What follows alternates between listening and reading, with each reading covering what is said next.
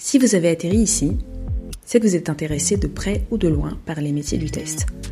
Peut-être que vous travaillez dans la tech, peut-être que vous pensez à vous reconvertir ou peut-être que vous êtes simplement intrigué par un métier qui est peu connu du grand public mais qui devient de plus en plus incontournable. Au sein de la tech même, on entend beaucoup de choses sur le métier d'analyste qualité. Mais quelle est la réalité de ce métier? Les testeurs sont-ils les ennemis ou les alliés des développeurs? Est-ce que c'est réellement un métier qui ne discrimine pas? Combien ça gagne? Quelles sont les possibilités d'évolution? Dans Calisti, je tenterai de vulgariser toutes les questions liées au métier d'analyste qualité et tout ça avec des invités incroyables. Je m'appelle Nankeda, actuellement test lead dans une entreprise du service numérique et je vous souhaite une excellente écoute. Bonjour à tous, j'espère que vous allez bien. Aujourd'hui j'avais envie de parler de sentiments.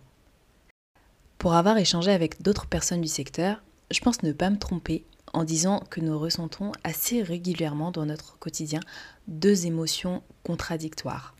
La satisfaction, de trouver des bugs, et la frustration. L'objectif de cet épisode est justement de verbaliser la frustration, qui peut être un réel problème, et de donner des billes à ceux qui se demandent euh, comment la gérer. On va mettre un petit peu de contexte. Le travail des QA consiste à s'assurer que les logiciels informatiques répondent aux exigences de qualité, de performance, voire de sécurité attendues euh, par l'entreprise et euh, bah, les utilisateurs en général. Pour ça, tout un tas de tests vont être exécutés rigoureusement, des anomalies vont être identifiées et reportées, puis suivies jusqu'à ce qu'elles soient résolues. La frustration va intervenir d'abord sur les délais. Les QA doivent souvent travailler avec des délais qui sont très serrés et des ressources limitées. On doit créer des cahiers de recettes avec des specs partiels, voire inexistantes.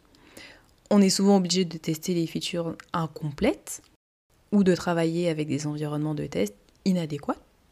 Par exemple, euh, dans le cas de tests euh, end-to-end, donc de bout en bout, on va se retrouver à tester avec une partie de la solution manquante, parfois sans que des tests euh, unitaires ou d'intégration ou système ou X2X n'aient été faits, ce qui rend forcément la tâche plus difficile et va augmenter les risques d'erreur. À ça, vont s'ajouter des problèmes de communication avec les développeurs, avec les chefs de projet ou euh, le client. On peut très vite se sentir incompris et sous-estimé. Je vous donne un autre exemple, simple et connu de tout le monde.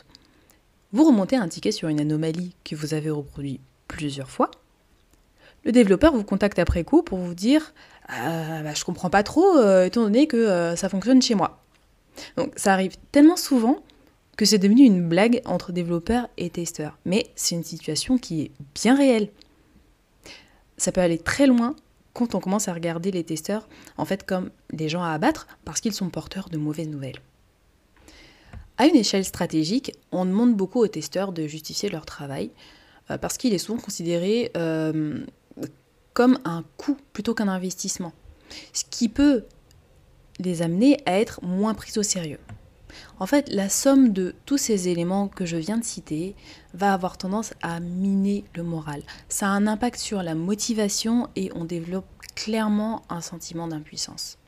Alors, comment faire on ressent toute cette frustration Déjà, je pense que c'est important que les entreprises dans lesquelles euh, on effectue nos activités affirment un peu le rôle crucial des testeurs. A priori, si on est là, c'est qu'il y a déjà de la volonté de faire place à de la qualité. Mais favoriser une culture de la collaboration et euh, la valorisation du test, bah, ça ne peut qu'être bénéfique. Concrètement, ça veut dire que les responsables de la qualité côté client doivent insister pendant les rituels par exemple et dire ok, euh, les tests sont hyper importants. Pour rappel, on travaille tous dans le même objectif qui est de sortir une feature ou un produit efficace qui fait ce qu'on attend de lui sans bug. Ensuite, à une échelle plus individuelle, en tant que testeur, en parler avec des collègues et puis euh, bah, dédramatiser. Pour l'avoir fait, le simple fait de parler enlève déjà une part de frustration. Si besoin, demander des conseils euh, à quelqu'un qui est plus expérimenté et qui est bienveillant surtout, qu'il s'agisse d'un dev, d'un test manager, d'un project manager, etc. cette personne-là aura le recul nécessaire et trouvera certainement les bons mots pour permettre de relativiser. Si les testeurs sont là, c'est pour une raison. Mais à part si on teste des applications critiques qui concernent la sécurité des gens, il n'y a pas mort d'homme. Dernière recommandation, les actions parlent d'elles-mêmes. Si vous vous retrouvez face à un con, hein, disons-le, ou une conne, cette personne ne mérite juste pas votre temps en fait. Encore une fois, il faut briller par sa précision et par son expertise.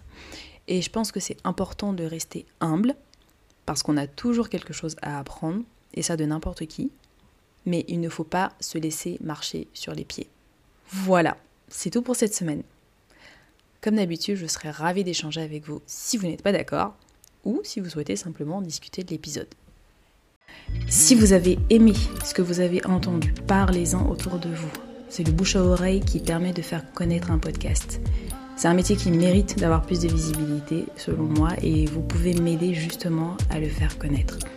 N'oubliez pas de vous abonner au podcast et laissez-moi une petite note sur Apple Podcast, 5 sur 5 de préférence. Et puis, euh, on se retrouve la semaine prochaine et d'ici là, portez-vous bien